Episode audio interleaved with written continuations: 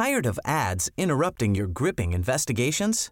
Good news. Ad-free listening is available on Amazon Music for all the music plus top podcasts included with your Prime membership. Ads shouldn't be the scariest thing about true crime. Start listening by downloading the Amazon Music app for free or go to amazon.com slash true crime ad free. That's amazon.com slash true crime ad free to catch up on the latest episodes without the ads. Hey, I'm Ryan Reynolds. Recently, I asked Mint Mobile's legal team if big wireless companies are allowed to raise prices due to inflation. They said yes. And then when I asked if raising prices technically violates those onerous two year contracts, they said, What the f are you talking about, you insane Hollywood ass? F- So to recap, we're cutting the price of Mint Unlimited from $30 a month to just $15 a month. Give it a try at mintmobile.com slash switch. $45 upfront for three months plus taxes and fees. Promo rate for new customers for limited time. Unlimited more than 40 gigabytes per month. Slows. Full terms at mintmobile.com. Planning for your next trip? Elevate your travel style with Quince. Quince has all the jet setting essentials you'll want for your next getaway, like European linen, premium luggage options, buttery soft Italian leather bags, and so much more. And is all priced at 50 to 80% less than similar brands. Plus, Quince only works with factories that use safe and ethical manufacturing practices. Pack your bags with high-quality essentials you'll be wearing for vacations to come with Quince. Go to quince.com slash pack for free shipping and 365-day returns.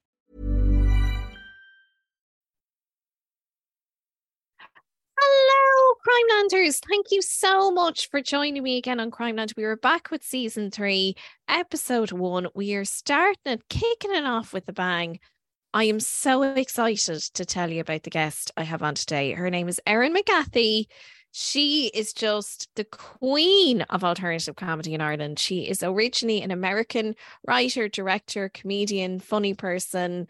She's just exceptional, an exceptional human being, so smart, so lovely. Just one of these people, when you meet her, you just want to be her best friend instantly. She is just so talented and brilliant. I am thrilled to have her on today. It's a great, great story as well. Um, just to say, I know a few people have gotten in touch with different topics. We are very much, I feel, kind of focusing on the historical true crime with more recent crime, but it's not necessarily. I don't want to say it's victimless crime because is crime ever victimless? But I think for the more recent stuff I have coming up this season, I very much kind of moved away from anything I feel is just a bit too recent and could potentially be hurtful to, you know, maybe relatives that might listen in or friends or so I of people involved. So I have kind of moved towards the victimless, more recent crime, but historically speaking, it is still very much kind of true crime center because I think when there's a bit of a distance there, it's just easier to talk about these things, isn't it? Like, as I said, more recent stuff, topics like the Peru 2, etc. Again, not saying it's completely victimless, but I feel it's always easier to talk about these things when there's a bit of distance there.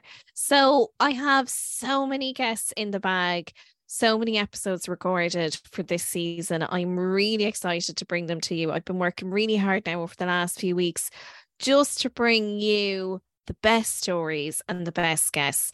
Part of that has involved, and I have been doing this for a while. I have been paying guests to come on Crimeland because now, not, you know, not like a lot of money, but just to cover their costs because I really think it's important that we I guess, place a value on people's time. So, because I have been paying guests to come on, I've also been paying studio fees, production fees, um, platform f- fees, of course, as well. It has meant that the last season I did end up spending a little bit of money on Crimeland. Um, so it actually ended up costing me a bit of money. And as much as I love Crimeland, I love that you love Crimeland. I have had to start a Patreon just purely, really, to cover the costs of running Crimeland. I'm not looking to make any money here. Um, I was even discuss. I mean, obviously, it would be lovely to make money on it, but I was even discussing it now with Shane, um, the lovely Shane Dempsey of Collaborative Studios yesterday, which is the studio I used to record a lot of the podcasts.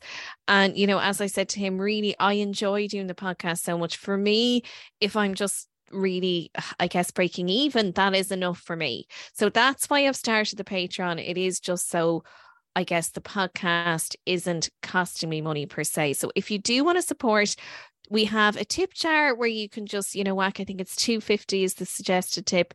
If you want to throw that in for 350 a month, which I guess is really the cost of a coffee. You get an extra Crimeland episode every month, and you also get your Crimeland on a Tuesday rather than a Friday. So I think that's a nice little perk. Hopefully, we might be able to do a couple of small live shows as well. I would absolutely absolutely love that. Um, but again, I'm just going to base it on the response to the Patreon and take it from there. But I'm very, very excited about this season coming. As I said, if you can't afford to support me on Patreon, I totally understand. There's a recession on the radio, there's a lot of stuff going on, a lot of bills going up for people. So it will not impact your listening of Crimeland, but I do just want to be, I guess, just kind of open about why I am starting the Patreon. Um, that is basically why just just to cover my costs on it. Uh, as i said you were in for such a treat with the show today. Just to say as well the last episode in season two i unpublished it. It was one i did with the lovely fred. It's a grand it's a grand episode. I'm not gonna lie it's fine. You know wouldn't be one of my better ones primarily because both fred and i had some kind of i mean i think so i was on antibiotics Fred also got sympathy illness, uh, which was very similar to mine, but I am kind of convinced that it was all almost something more viral because I was sick with it for a long time. Um, and I ended up recording an intro. And when I listened back to the now the episode was up for a couple of weeks, but I never I just find it really hard to listen back to myself. That's why I've started to pay someone to edit the podcast because I just, you know, I find it really hard listening back to myself. I'm sure that's not a great way to introduce your podcast saying, I don't know how you do this, guys, because I can listen to me. But I listened back to it, and the vibe, I would say, the energy was very much like kind of shipping news kind of energy. Like in music terms, I would say the energy would be like up there. It, it would be Sia Breathe Me. Do you remember that song? Be my friend that was the energy I was bringing to the intro for the podcast.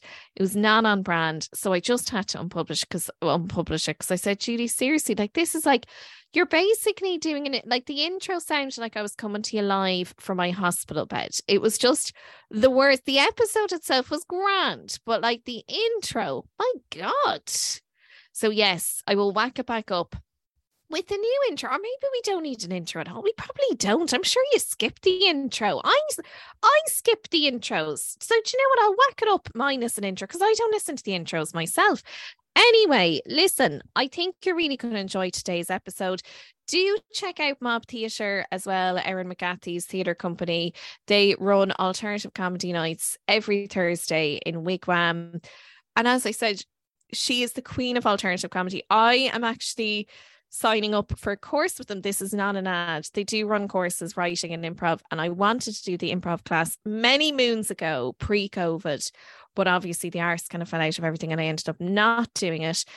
But I am definitely going to do, they have a screenwriting course, which I've heard phenomenal things about. So I'm definitely going to sign up to that. But basically, what I'm saying is they're just an amazing organization. So if you're in Dublin or if you fancy doing some classes online within, you know, kind of, I guess, the genre of writing, comedy, whatever, do check them out. She is such a great guest, and I think you're really going to enjoy today's episode. Thank you so much for listening to Crimeland. And if you do want to support us on Patreon, you can check us out over there. No hassle if you can't.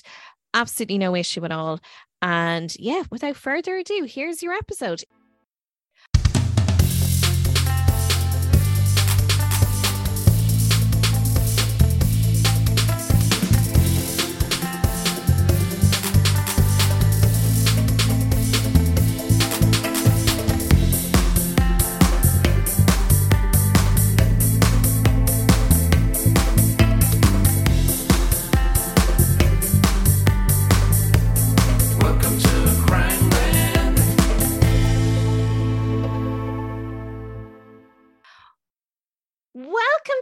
Crimeland. My name's Judy J, and this week I'm talking to the amazing Erin McGathy about the mysterious murders of the Galapagos.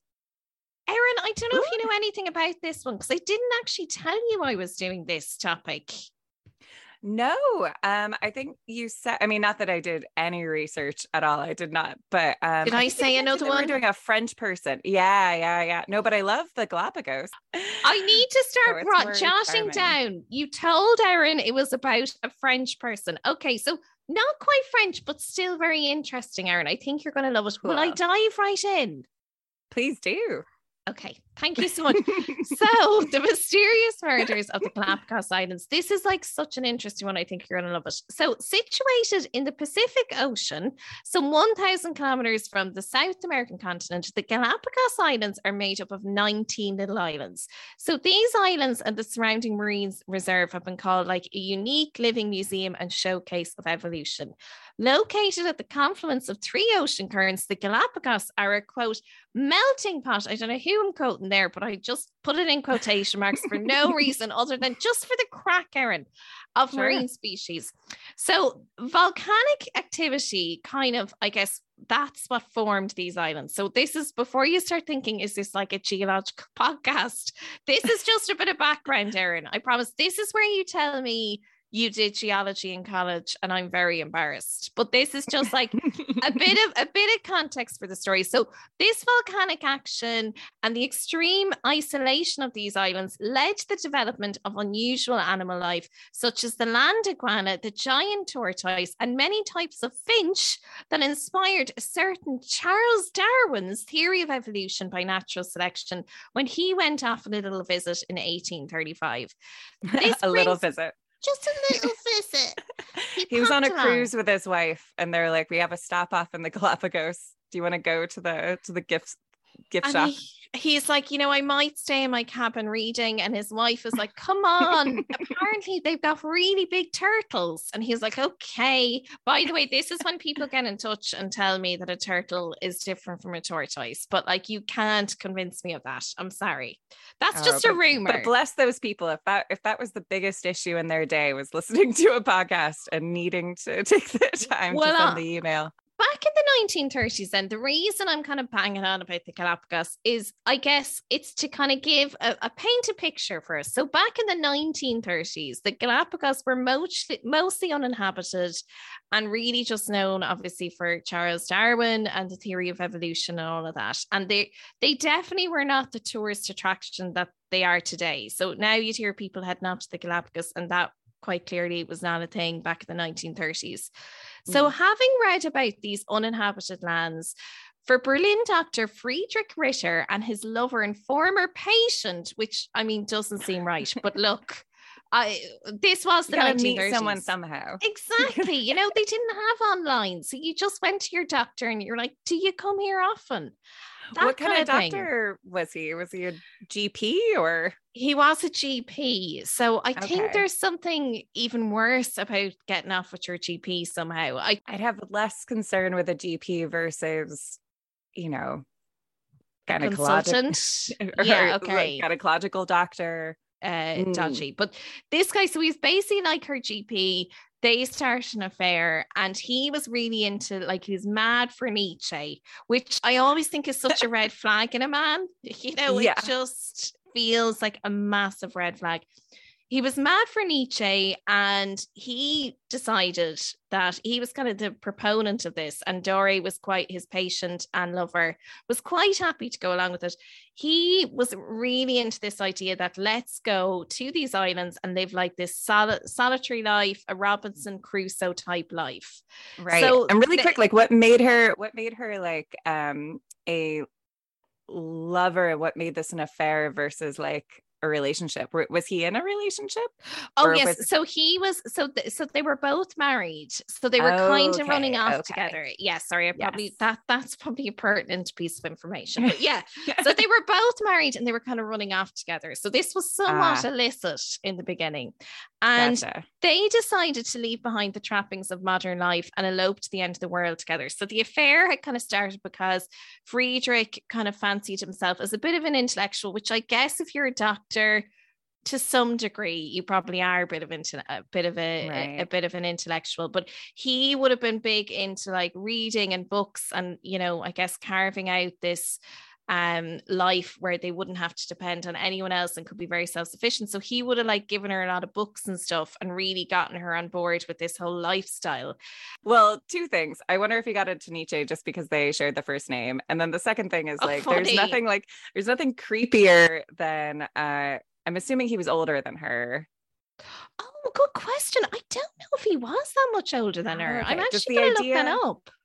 The the whole the whole dynamic where the uh where the where the man with degrees is giving the woman a bunch of books to read to like get her up to up to snuff for his own liking is always I know always a little gross like here here's your kit I need you yeah. to uh it was a bit of that that he was very much trying to almost educate her, which really gives you the ick. They went off, they decided to leave Berlin. And in order to fully commit to this life of isolation, Friedrich actually removed all of his teeth in a bid to avoid potential dental work, which I just think is a bit extreme. Huh. A little bit, a little bit. What was was that extreme for then? I don't I know mean, a lot about the his, history of dentistry. I feel it. I would feel it be it, the same as like shaving your head before going on like a trip to Thailand for? I think or no, Friedrich. Mm. I feel it it probably would have still been quite extreme for then. Right. Um, okay. but he did have a set of emergency dentures, which he very rarely wore. So I guess he was like, "Look, I'll so bring the just was like gums, just pure gums, just gummy, just gummy, Erin. Like, oh, imagine like if you were Dara, you've committed to this life of eloping. I've got the bag, we're ready to rock, and then you rock up to the GP surgery, and there he is gummy bear. He has removed his gummy own teeth. Bear. I mean, it's and just, he did it himself. He did it himself. Huh. Wow. Yeah. You'd have a lot of questions, but obviously at that stage, the tickets have been bought. So you'd have the questions, yeah. but you're like, I'm committed now. Um, yeah. So the pair embarked on a four week journey from Berlin to South America, where they waited a month in Guayaquil, which I'm pronouncing perfectly, just so you know. Definitely not. But um, they then moved to, uh, went on and they were sailing to the island of Floreana. So when Friedrich and Dari landed on Floreana, the volcan- volcanic island proved unforgiving and harsh and subject to droughts and blistering heat. So I guess, you know, you hear deserted island and you kind of think something quite tropical and hospitable in a way, you know, very natural, like this really natural, forgiving habitat. But Floreana was not like that at all. Like it was, it was definitely an island of extremes. Like it wasn't mm. even necessarily as pretty as you would expect a desert island to be, but certainly like the climate and the landscape was harsh. And Flore, Fla, Floreana, so um, and Friedrich, they carved out a home for themselves among these elements and, you know, were reasonably well equipped to do that.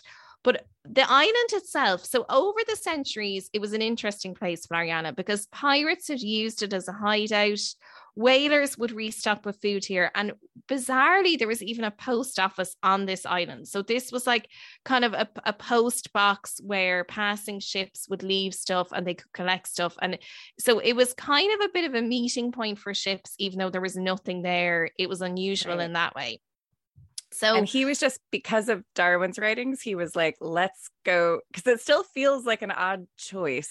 It very, or mean, it feels very specific. Maybe not odd, but like why yeah. there like Tahiti or I think I think it was kind of the whole end of the world mentality mm. that it really felt like that they were going as far away as possible. Like I know what you okay. mean. You would think it's an off the grid thing. Exactly. It was like okay. really off the grid. And then obviously, you know, he was really into Darwin and all of that. But I think it was probably just that psychological thing of wow, it really feels like we are going to the end of the world here. Mm. I'd okay. imagine, but I don't know. That's a really yeah. good question because usually people like go to a specific faraway place because someone has said like it's great here. I know, and here... it wasn't really yeah, and yeah. Because Darwin, it, I don't think he was really saying, "Oh, yeah, this is like." I mean, I haven't read Darwin. Okay, just to signpost that before anyone gets in touch. But I don't think it was really like a holiday brochure for come to Floreana on your hollybobs. Like it was very much about yeah.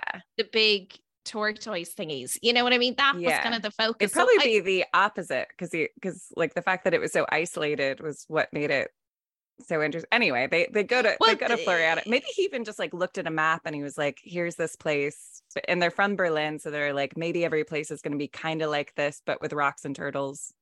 Yeah, and I think it probably was the thing as well that they really wanted to leave Berlin behind. So again, it was probably like just the globe was out. He spun it around right. and was like, "This seems quite far away. This'll do." This'll do. yeah, yeah. And Dory said, Come on, gummy bear. And off they went.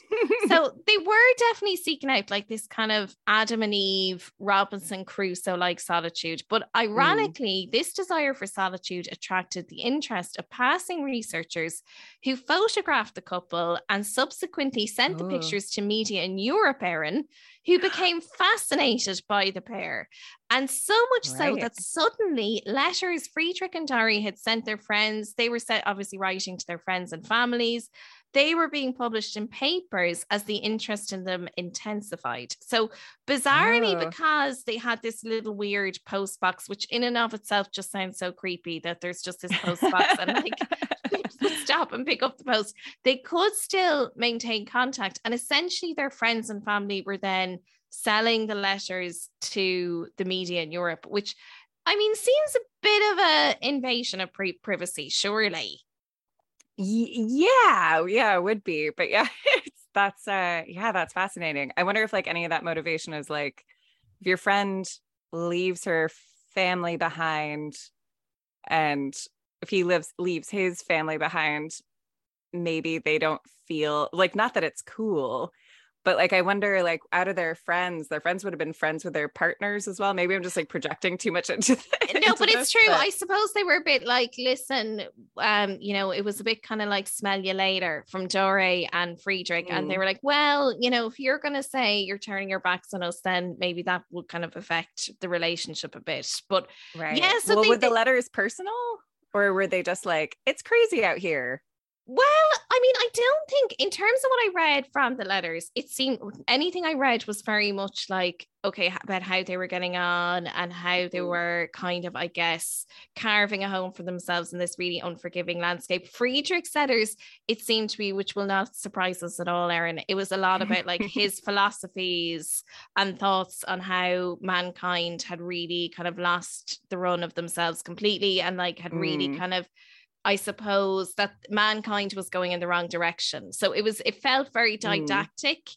The extracts I read from Friedrich's letters, uh, whereas Dory was, bless her, very much concerned with like she was big into gardening. So she was trying to get the gardening off the ground. Like she seemed less concerned with the macro and more concerned with the micro. Whereas Friedrich was right. really thinking, I am I am, I mean, essentially kind of I am Superman. Look at me. It was a lot was there any, flags. was there any bear. indication that like he that Gummy Bear like wanted the letters published? Like he wanted a bigger. Oh, good question. Yeah, do you know what? Maybe there was a bit. Well, I don't know because he probably en- enjoyed the attention to an extent, but what he didn't like was what followed. So, what mm. followed was because the media were a little bit obsessed with these two for a while because they were being I guess, kind of advertised as this modern day Adam and Eve.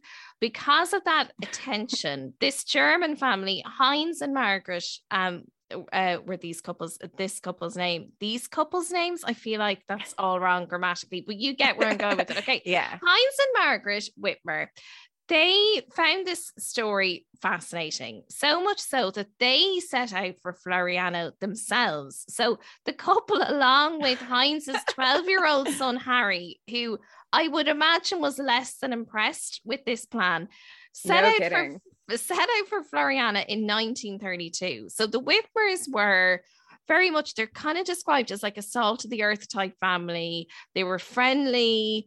Um, their personas really clashed with the Nietzsche based philosophy and intellectualism of Friedrich and mm. and Dore to an extent, who was certainly considered to be friendlier than Friedrich, but also they were there because they wanted to live a really solitary life. They didn't want to deal with any other people. So the arrival of this German family was not something that Friedrich was happy with at all. Uh, he really was not just was not impressed with this because obviously they didn't own the island, but they certain right. certainly hadn't invited them along, which I guess it's going to be intense like when people just rock up and you don't know them and you're kind of after going to the ends of the world to live this isolated life and suddenly you have these three down the road like i guess yeah. not that i'm not that i'm team friedrich i'm not team gummy bear here but like i can understand why you would be irked Sure. Yeah. No, I could I definitely see how he specifically would be, especially if he's like, I've found this isolated place and I'm the authority on this place. this is my zone. And then someone else comes up and is trying to like also do that, which is pro- probably like what he, like from his point of view, what he saw. But uh, but the irony of saying like, oh, society's going to hell in a handbasket you think that he'd want people to go there. Yeah, it's it's fun. Well, I suppose. I mean, not literally that, but it's just like, what do you what do you want from people? Like well, you're selling this place. I know, and he's saying because obviously they had a lot of photographs of them as well, so the people found the photographs interesting. And I know what you mean. It's it's kind of contradictory in a sense that he obviously was reasonably happy with the attention. If he's like, you know, somewhat involved with the media and he is allowing his photograph being taken and all of that. So you're kind of advertising the place. So ultimately, as you say, what do you expect when people then come?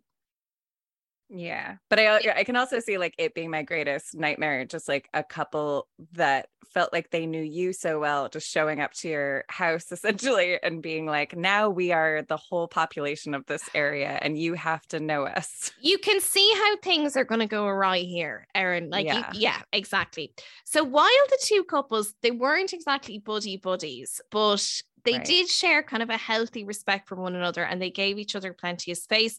Life on Floreana was kind of a little more strained, but it was reasonably harmonious. Like there was no, you know, there was no real conflict or issue between the two families. So the neighbors largely avoided one another, living about an hour's walk from each other's home until the arrival of Eloise Wehrborn de Wagner Bosquet, a self proclaimed baron.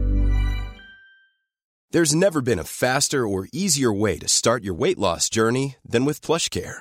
PlushCare accepts most insurance plans and gives you online access to board-certified physicians who can prescribe FDA-approved weight loss medications like Wegovy and Zepbound for those who qualify. Take charge of your health and speak with a board-certified physician about a weight loss plan that's right for you. Get started today at plushcare.com slash weight loss. That's plushcare.com slash weight loss plushcare.com slash weight loss.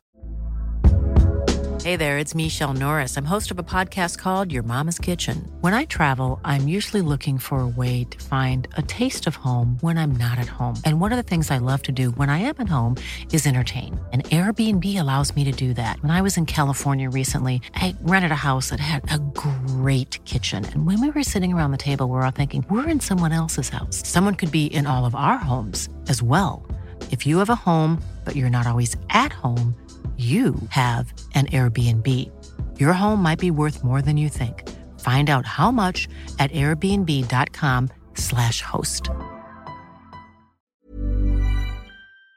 Baroness who had right. come to Floreana in 1933 with two male companions, Robert Philipson and Rudolph Lorenz. Now, Ooh. this Baroness was just, she sounds like the best crack ever. Like this woman was a modern woman with grandiose tales of her life back in Europe.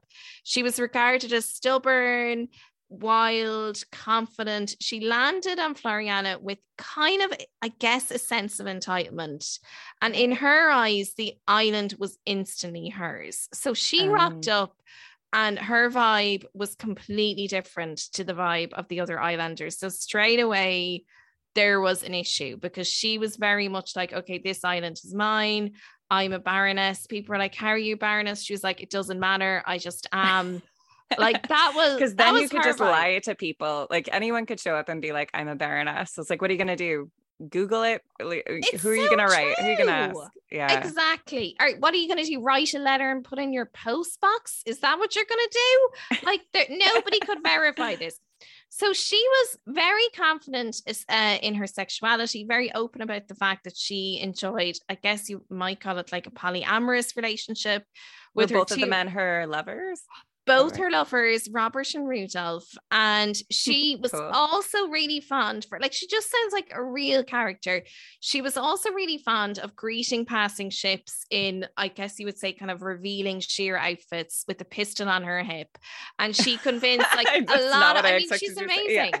Uh, well, a pistol. That's what we think, and yeah. and she would convince a lot of ships to stop. So much so that actually one a captain of one ship actually shot a black and white white silent film where she was like the only real character in the film. Like she was just a really charismatic, wow. interesting person. And she certainly d- drew a lot of interest from passing ships. And uh, she was she was just like really vivacious, I guess. Sure. Yeah. Um, according to the documentary A Galapagos Affair, the Baroness was intent on building a hotel on the island, declaring herself Empress of Floriano.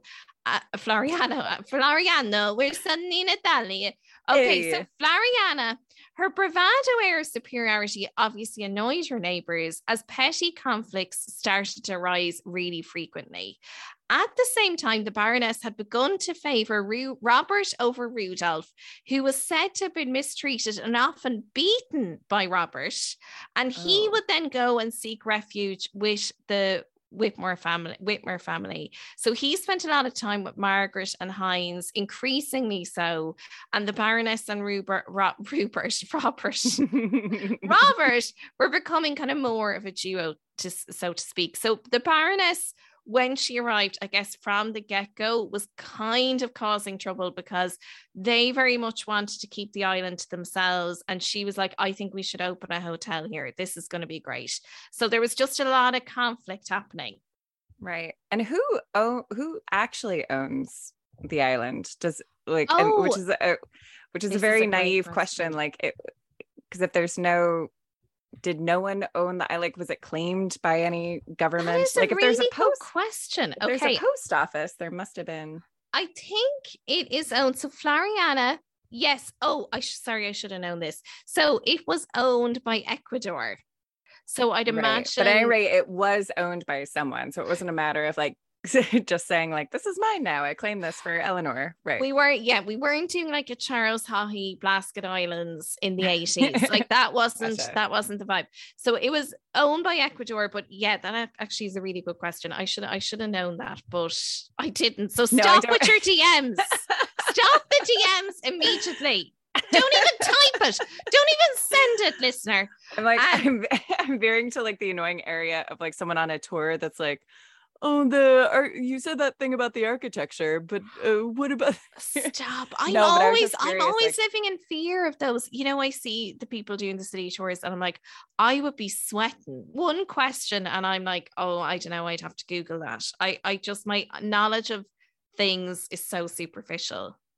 Oh sure. Me too. I mean i think defensively i would just be like you're feel you're free to Google it after the tour. Oh, that's this that's bit of information. I remember I never did German in school, and in one school I was in, the principal came to me one day and said, "How would you feel about being a German teacher?" And I was like, "Not very good." And he was like, "Well." You're a German teacher, and I have one class what? a week where I would have to press. My only job was to press play on a CD. It was their listening class, and then we would oh, look no. at the marking scheme and we would look at the answers together. And so often this one girl in the class would be like, I'm pretty sure that's pronounced blah blah blah. And I would always like there's like multiple people in their late 20s in this country who believe I would say, well, you know, in Hamburg, it's a different, it's a different dialect. So that's the German I have. So they fully believe that Hamburg has a different German because that's what I would tell them. I'd be like, well, mm where I study German in Hamburg. That's how they pronounce it. Like I just lost myself in this oh, web so of funny. lies. Well, you couldn't very well say like, well, students, I don't speak, I don't speak German. German. like this is you've had it. You're you're experiencing a terrible education me. here. You got yeah. me. I've ne- I didn't even do German in school, guys.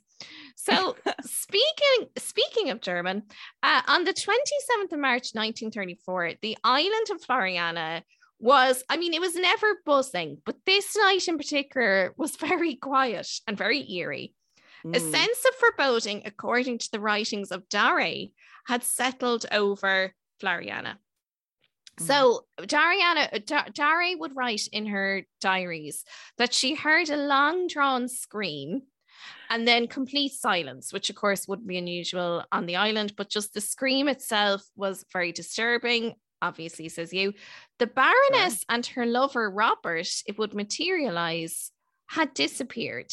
So here's where, th- where things get super interesting. So basically, um, they hear this scream and they're like, what's going on? And then the next day, the Baroness and Robert are nowhere to be found.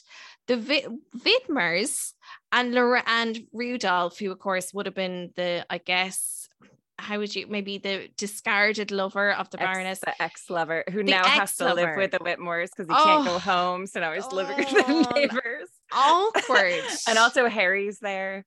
Oh. And it's oh, just Harry's there. Harry's always there. Harry's like, oh. listen, I miss my friends. Like, this has been a bit of yeah. crack. I've enjoyed the iguana, but now I wouldn't mind like meeting some other teenagers. So they oh. they claim that the Baroness and Robert had come to them that morning and decided to go to Tahiti which oh. you weirdly mentioned, which is like na na na na. Um, so he, you got the script. Thank you so much, Erin. The script I sent on. No problem. I, I forgot most of the lines, but I'm trying my best. No, you're the improv is really good. Yeah, no, you're you're doing great. So they they had come and said, you know what, we're going to go to Tahiti, and that they'd asked Heinz and Margaret to watch their home and belongings should they return. So they were like, listen, we're going there for a while. We mightn't come back. We might come back. We're just gonna go there like open tickets, see how see how we feel. Mm. Dari, on the other hand, recalls in her diaries that the Baroness, when she went to the house, she kind of had a look through and she recalls that the Baroness's most prized possessions had tellingly been left at her house, while no sighting of an approaching ship had caught her or Friedrich's attention. So, in other words, they would have been mm. hitching a ride on one of these passing ships. They don't recall seeing a ship, and also her possessions were in the house. So, straight away, Dari's like, This is a little bit mm. dodgy. There's just a lot of questions here. The Baroness and Robert were never heard from again, and her larger than oh. life personality and charismatic presence was forever lost to the island of Floreana. Suspiciously, Rudolph became eager to go back to Germany after the disappearance and soon made haste to the island of Saint San Cristobal, where his boat disappeared en route only to be discovered months later with his remains on Marchena Island. So the weird thing about the discovery of his remains, Erin, aside from the fact now all three of these people have been lost, nobody knows what has happened to them. They've just disappeared. This uh, this man's body is found, but his body was found on this island and it had been mummified. Oh. So that's bizarre. Like embalmed and so, and embalmed. you're talking this is this is this is Frederick, right? This is no this so this is the ex-lover. So the ex-lover Oh right, of course. Sorry. He made a hasty Robert, getaway. Yes. Yes. And he then went off to this other oh. place, San, San Cristobal. So his uh, boat apparently disappeared en route. Well, it did disappear en route. Captain, the captain of the ship itself, it wasn't actually a cargo ship, it was a fishing boat. His body had also been mummified by the sun. So essentially, it was a shipwreck situation, but both men on board died, and his body was found as well, the captain of the ship. So hmm. Rudolph mm. at this stage is deceased. Robert and the Baroness have disappeared apparently to Tahiti, but Dari has a lot of questions about that. But ultimately, the Whitmers are not Whitmers. I feel I feel like we should pronounce it Whitmers the Wittmers are not talking. So mm. at this point, we kind of have a lot of question marks over what's going on, but now things yeah. get even stranger. A few months later, Dari calls to the Wittmers and asks them to come to their house because Friedrich has taken ill after eating what she keeps describing as sour chicken.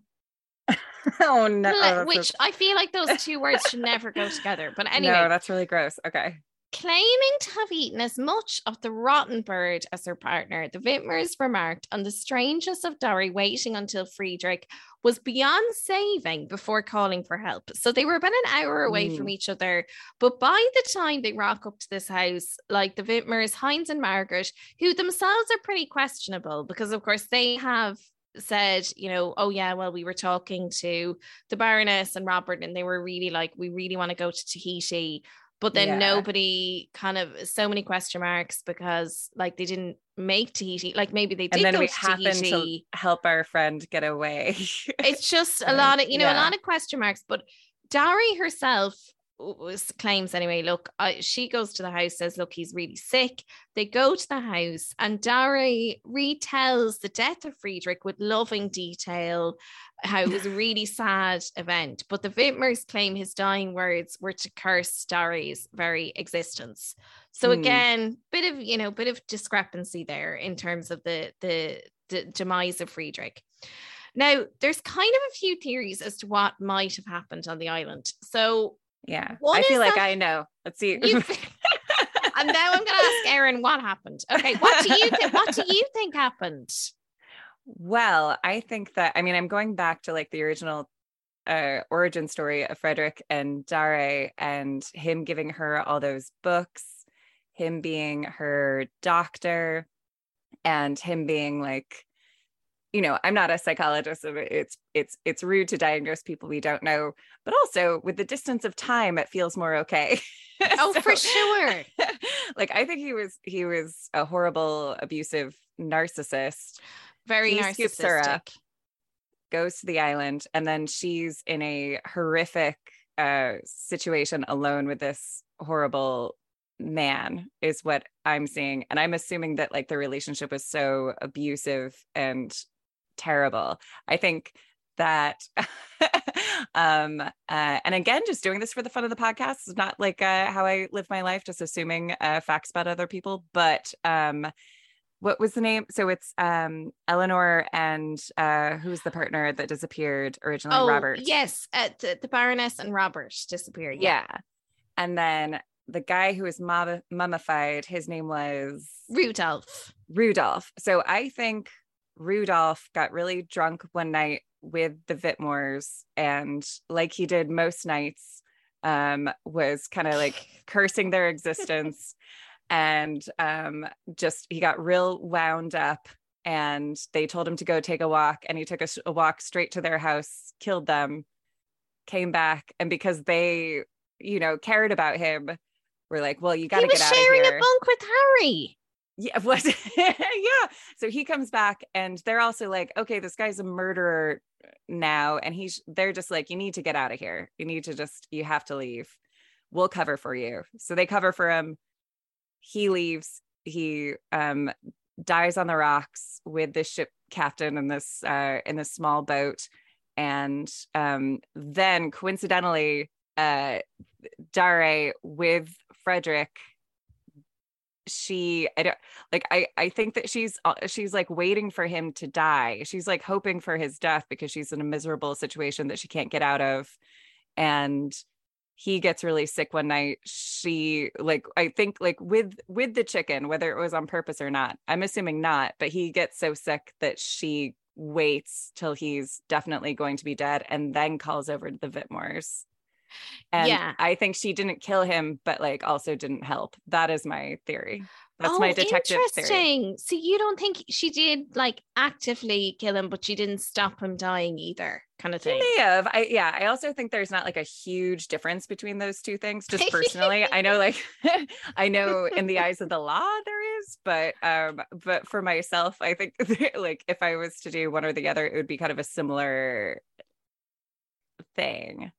I think um, that is, I think honestly, that is such that is such an interesting take on an Erin. Like, because I guess, I mean, ultimately, none of us really know. Like, there no. are a few theories as to what it might have happened. Like, one, of course, is that Rudolph and the Wittmers together had murdered the Baroness and Robert. But I think based on what, so the what their motivation be? Exactly. Really? You know, I think the way you've described it is much more believable that like Rudolph kill them and ultimately they felt a level maybe a bit protective towards him and they just said listen you have to get out of here and coverage for yeah. him maybe friedrich and dari were equally involved like that could have been you know that could have been in a, a, part of it as well because of course the baroness was really adamant about building this hotel which friedrich was dead against like really did not want the right. hotel happening at all we have to remember they're on this island alone and have i mean my only How experience with this kind of i mean i used to work at a summer camp and it's a totally different thing obviously but anytime you get like a group of people alone without any outside influence you immediately forget kind of the rules of the outside world. Not that everything turns For into Lo- Lord of the Flies but like you can easily justify things based on your own little That community. is so true. That like it kind of does. Yeah, actually, that's so interesting because it is that kind of classic psychological experiment where you place people in this kind of really isolated location and ultimately Yeah. there's a breakdown of as you say like general rules ways of being like levels of decency suddenly it all goes out the window and but we also yeah we know we we do we do know like historically from like situations where stuff like this has actually happened is that what people tend to do is actually take care of each take care of each other versus Oh, destroy I each didn't other. know that. I thought it was Yeah. the opposite no people yeah that um I, I'm I can't I cannot remember the name of uh this country where this happened but there were a group of boys in Africa in the 70s or 80s that were shipwrecked and it was just a big group of teenage boys. I want to say like 20 to 50 I don't know heard it about heard about it once but it's a very famous this- case where they were deserted for like a full year um and when they found them they were guessing that they had you know killed each other or something horrible had happened but they had actually you know survived helped each other and stuff Oh my! I need to. but This is just fascinating, Erin. How did I not hear about this story I before? yeah I've yeah I only heard about it recently I think it's like more like obviously more famous in Africa but um I So my- they actually guess- worked yeah. together. It was like a complete opposite Lord of the Flies situation. yes exactly Well, it was part. It was part of something. It was some BBC podcast I was listening to, and like it was part of a whole thing that was talking about. They were actually talking about like reality television, and they were talking about how like our human instinct, um, you know, barring sociopaths and psychopaths, is to be that- kind. yeah. So my, I mean, my guess would be that like it. But that said, with that small group of people, if the if this was like a conspiracy to get rid of the two of them, I feel like that would be more likely to happen in this situation versus, um, you know, in the middle of Berlin. But also, um, it feels unlikely to me that it was a conspiracy, and more likely that Rudolph went off on his own. Like uh, yeah i mean generally the most obvious explanation is the explanation like you can i mean not that i'm saying you can understand how rudolph ended up killing them but he certainly had more motive i would imagine than like the Yeah. Wittmers were just you know they were kind of like a regular family as such And, and, what then is- and what is there to do on the island except drink and get really mad about your ex girlfriend and your ex like co partner and them like fucking you up? I mean, you. I mean, like, imagine like you're alone on an island, focus. Yeah. bunking with a twelve year old boy, and you're like, fuck it.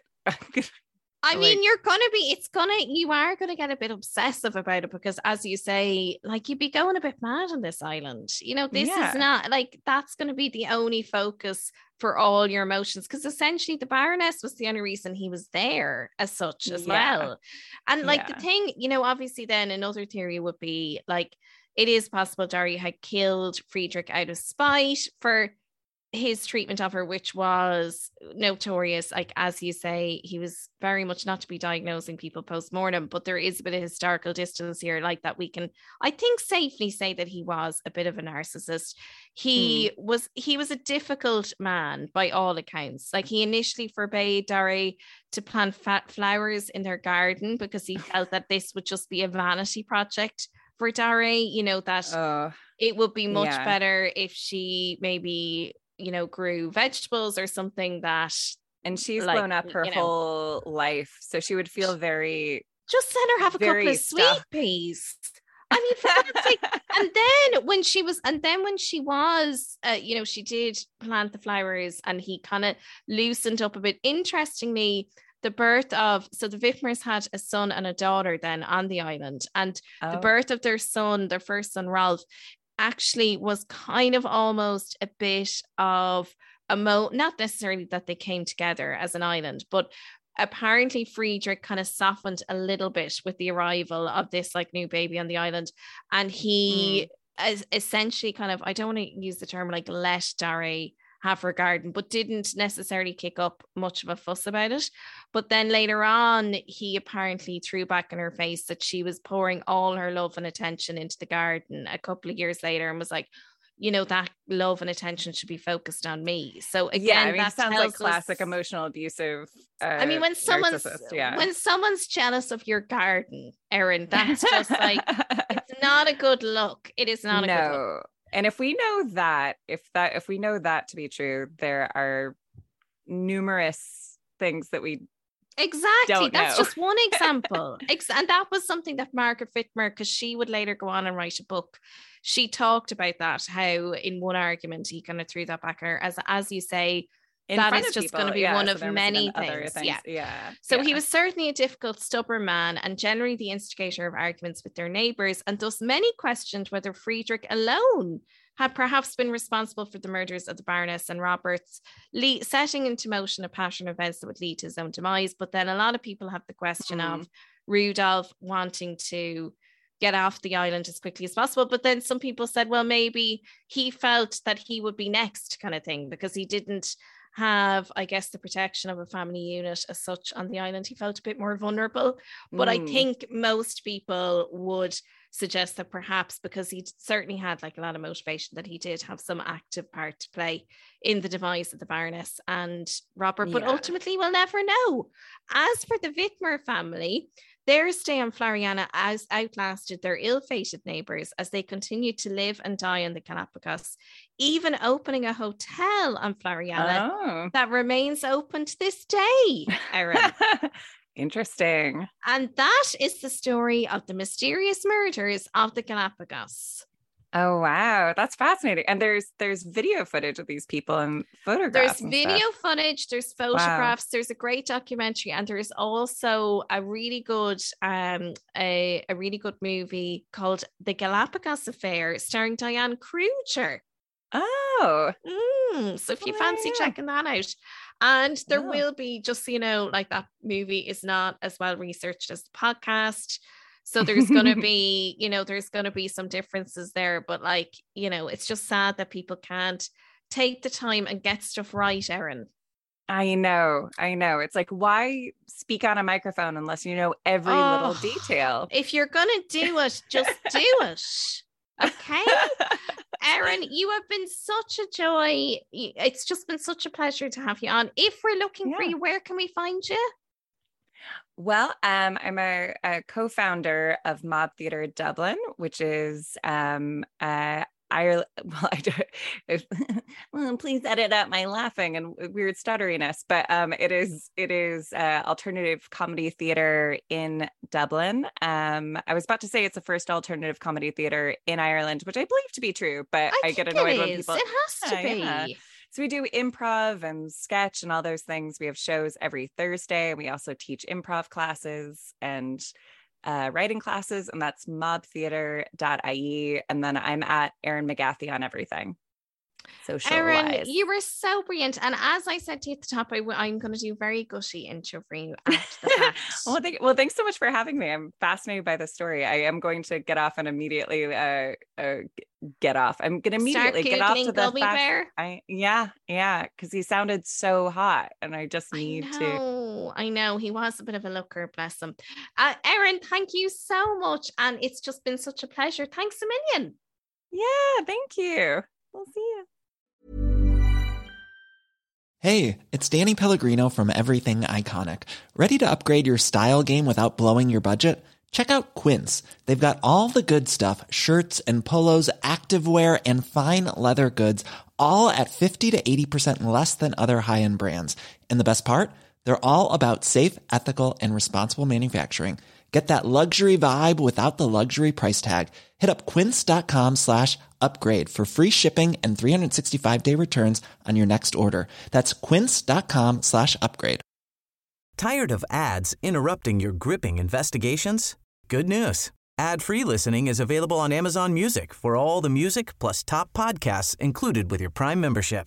Ads shouldn't be the scariest thing about true crime. Start listening by downloading the Amazon Music app for free or go to amazon.com slash true crime ad free. That's amazon.com slash true crime ad free to catch up on the latest episodes without the ads. Hey, it's Paige DeSorbo from Giggly Squad. High quality fashion without the price tag? Say hello to Quince. I'm snagging high end essentials like cozy cashmere sweaters, sleek leather jackets, fine jewelry, and so much more. With Quince being 50 to 80% less than similar brands and they partner with factories that prioritize safe ethical and responsible manufacturing. I love that. Luxury quality within reach. Go to quince.com slash style to get free shipping and 365 day returns on your next order. quince.com slash style